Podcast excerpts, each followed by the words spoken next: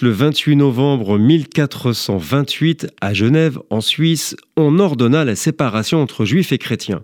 Dès le début du XVe siècle, les marchands et le conseil municipal limitaient les activités juives et, à partir de ce jour, la résidence des juifs était confinée dans un quartier séparé par l'actuelle rue des Granges à Genève, appelé le cancel. Ce mot vient du latin cancellus, qui veut dire barreau, barrière ou grille.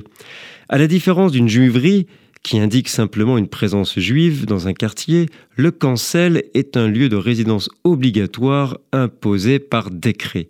La relation entre les juifs et les marchands chrétiens était tendue et le quartier juif était fréquemment attaqué par la population.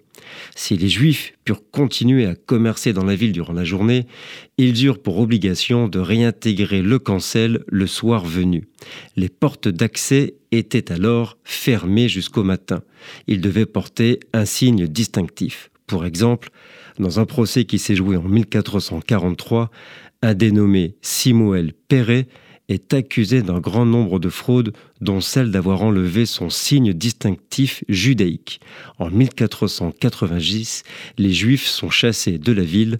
Dès lors, tout Juif qui passait par Genève devait payer un payage de 4 deniers, une Juive enceinte de 8 deniers. Nous sommes le 28 novembre.